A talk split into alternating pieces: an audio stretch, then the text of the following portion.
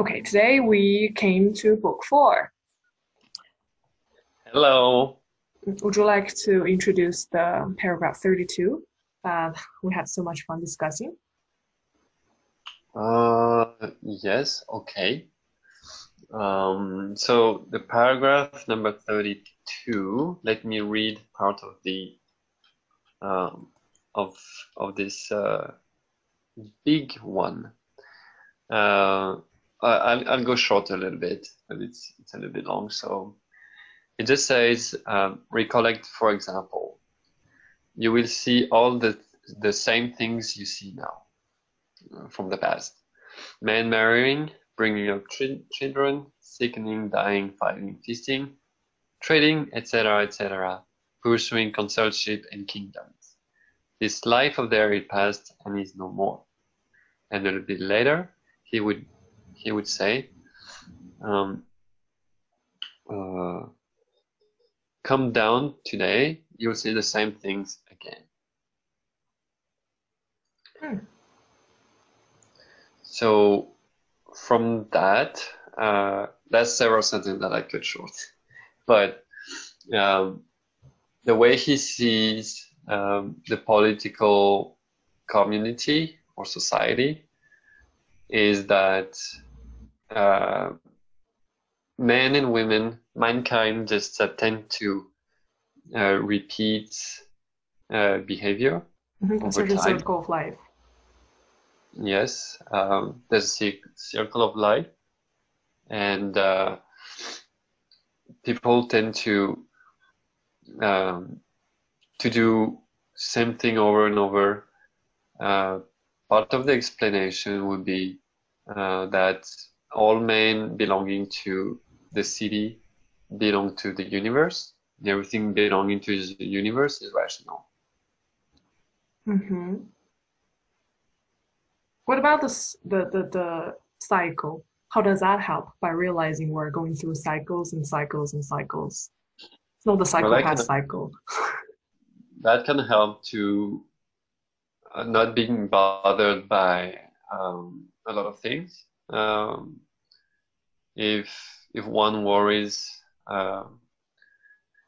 about the future or an outcome, doesn't seeing the life as a cycle would help you be more rational on the things that can or may influence you, in my opinion. You have another interpretation of the cycle. Would you like to talk about it?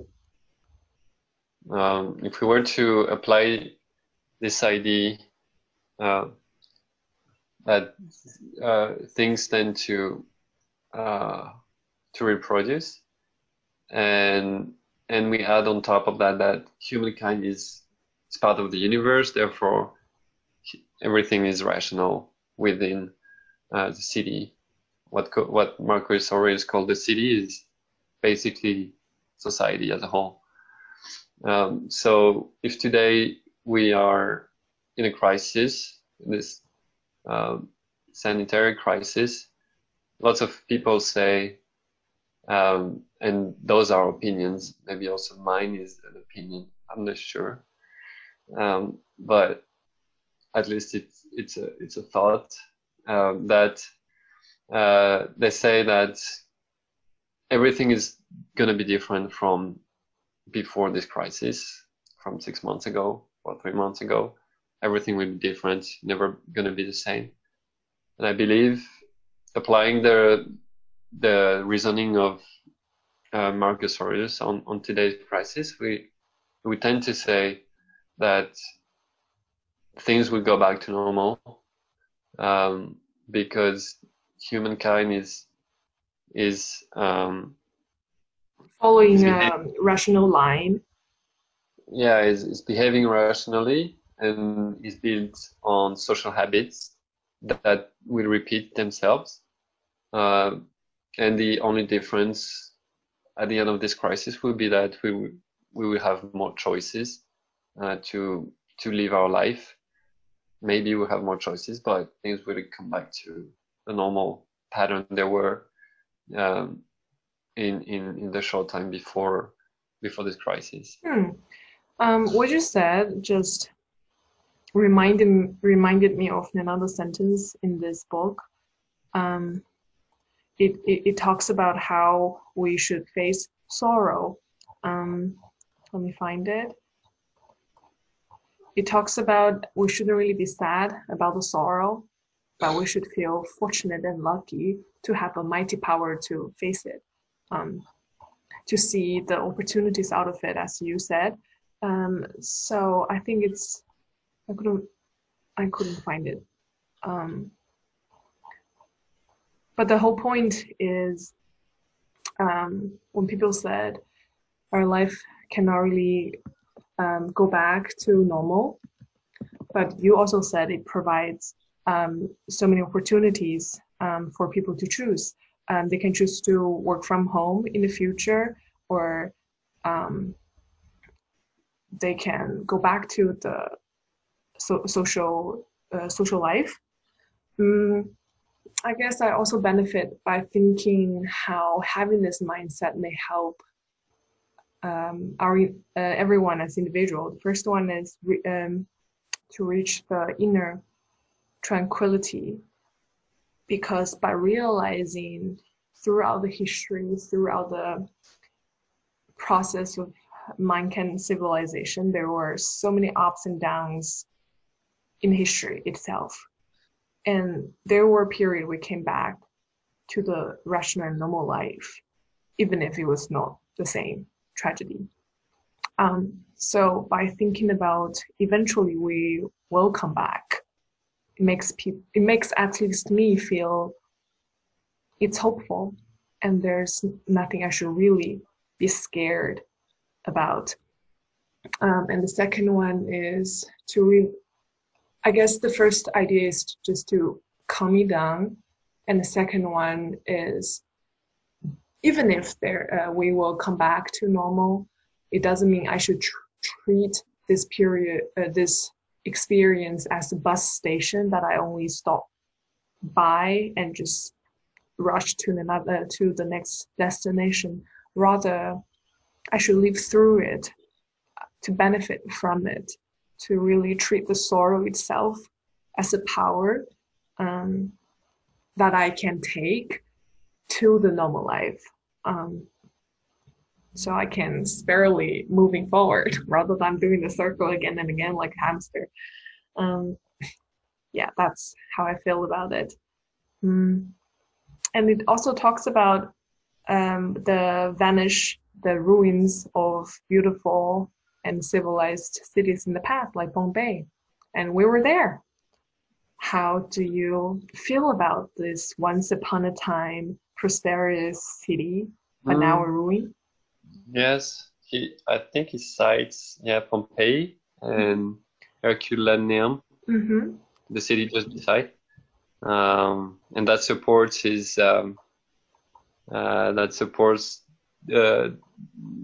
the comparison with cycles and transformations, such wonderful and advanced cities with libraries and architecture and paintings and arts were once destroyed and reduced to ashes. It was sad. People would say life wouldn't be the same anymore because such a prosperous city is. Yes, and just vanished. It vanished. It vanished because of something totally external. But it's something has been built over somewhere else, bigger, better, stronger. That's exactly the thing that will happen to humankind in general, and that's that's. I think he was very close to that area. Marcus Aurelius was living close to. Weren't people sad about the vanish of the city? What? Were they sad? Or they weren't happy about it. But according to this book, it talks about, oh, it's very common. They came and go. Yeah. Yes, of course, people were affected. It's losing life. Is not something you can celebrate. But according to him, it's whether the life is short or long, it doesn't make any difference. So this concept is just the nature of life, and if rational humans wouldn't be affected by this kind of things. Is it the reason why you like Pompeii? Because we're rational? No, I like Pompeii because it's this old cities that you can visit and grasp that disappeared, but they are still there somehow. I don't know. I feel so related because it's the roots of our civilization somehow, and it's just beautiful to see it. It's so. It might happen to us one day, and people will come back to see our civilization and be amazed. I think to build my feelings about Pompeii based on what we were talking about today, I had a new layer of thinking is to visit Pompeii with all the ruins from thousands of years ago makes me feel real in the ups and downs of civilization, yes, in the ups and downs of human history, rather than just barely thinking or reading through books. Hey, see, 10,000, no, there's nothing. Few thousand years ago, there were beautiful and marvelous things like that, and they were doomed. By really visiting it, I feel what we went through and will be going through will be common, will be just as normal. But there were a lot of relics and remains of philosophy and contribution to the civilizations that will continue, just like what we will carry with us, the whole experience of living through COVID-19. Exactly. There were things remain, so I'm... Maybe the people vanished, the city burned, but it actually stayed through life. And all the accomplishment of the person who were living there, not only them, because at that time the empire was not only Pompeii, it was just a city, lower city, but it reminds us of all the other things accomplished at that time. Yeah, and so back to the sentence we were just talked about, we shouldn't really be emotional about the sorrow, the tragedy, but also be strong to think about what those ruins can tell us, how we face it. We see the civilization so beautiful, and it proved the development of that period of time. And then I guess to end this paragraph, I would love to ask, we talked about normal life, then what it is normal life? Normal life? You say, we are going through COVID-19, but we'll eventually go back to the normally rational life. And what is that? Just answer, it's rational. Rational life is a normal life. And what is the rational life? Is to live by virtue. Live by virtue, by the pursuit of virtue. Yeah, to live a life of good, to have a good life. Then can you live a virtuous life during COVID-19? That's not possible. Not in our state. Because there were a lot of influences. Because our life is, I mean, yeah, we talked about it before, but our life is outside. Our social life is outside. You cannot act virtuously from your home. You can do things, but you cannot. What about World War I and II? People were out there. Yes, but that wasn't a virtuous thing that happened. So they were not pursuing virtual. So that is not really irrational either. Exactly. They're, okay. As Aurelius would say, yes, very, very true. Consider the deformity of the black or malicious characters, the savage, the beast, the faithless, the tyrannical. They are foreigner, not a citizen of the world. Okay. Then apart from those tragic moments that deviate away from normal life, do we have, shinier moments that also deviate from normal life that we went through? The ups and downs we're talking about, since downs means you are not pursuing the virtual life, then either up that. Yes, is understanding what the downs parts are, making the right choices to get out of this down part of life. Those are some of the example I would. Then there's no such a line like this anymore. It's only about ding, ding, ding. It's like a mountain, not like the line you just living rationally. I mean? Living rationally. So it's like you're doing this, and then you have COVID-19, you go back, then you have World War, for example, then you have something else. There's no such a down. Oh, there's no such in another direction. But you already made the down. But I didn't do this. But it's just below. There's no such a thing below. I mean... So you mean direction doesn't matter. It's only about, here I have one thing that deviant and there's another thing happen. It's only a matter of how you drew it. The first drawing and the second one to me are identical.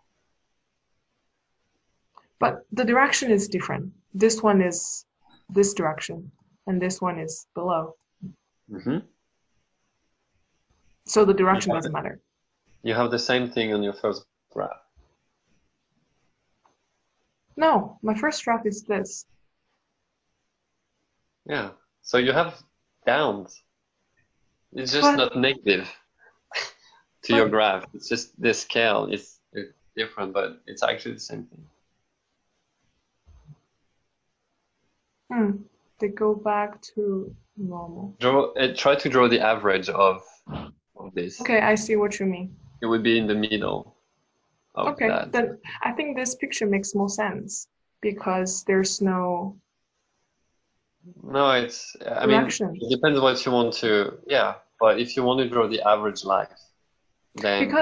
Because there are two events, but this up and down only has one event. Did you see?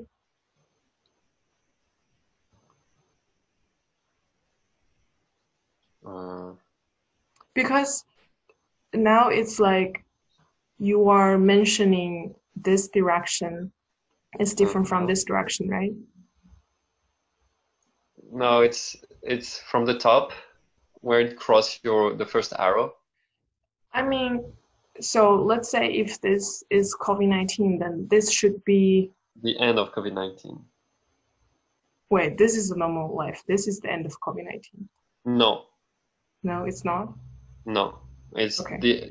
Your down arrow. The middle line is just the average life that normal life that we were talked about.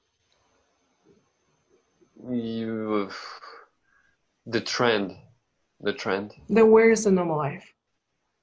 It's going Yeah, you could say it's the normal life, the average mankind life. This yes, one? This one? Yes. Then what about this here? What is this? Then it's an extreme. It's another extreme. It's an extreme, and you have mean reversion, which means the central tendency in mathematics tells you that everything goes back to the average. And so life follows the pattern. Let me just talk simple math. This is the normal life, the rational life we talked about, is it? Uh-huh. And then there's the COVID-19. Do we go back to this stage once it ends? I mean, to me, the COVID-19 just go back down. I mean, you don't draw first the line, the average life, then you first draw the waves, and then you. But you said there's a rational life. How can you have the rational life later? But this is an average. You build the average going through all these phases. Okay, I see what you mean. So you have a COVID-19 here, and then later you reach to normal, and then you have something else happening again. Then you reach to a common stage, and so this is for average mankind, but this is me. Yeah, average mankind is just the central tendency towards. I guess I need to end this episode because I don't think we're talking about the same thing.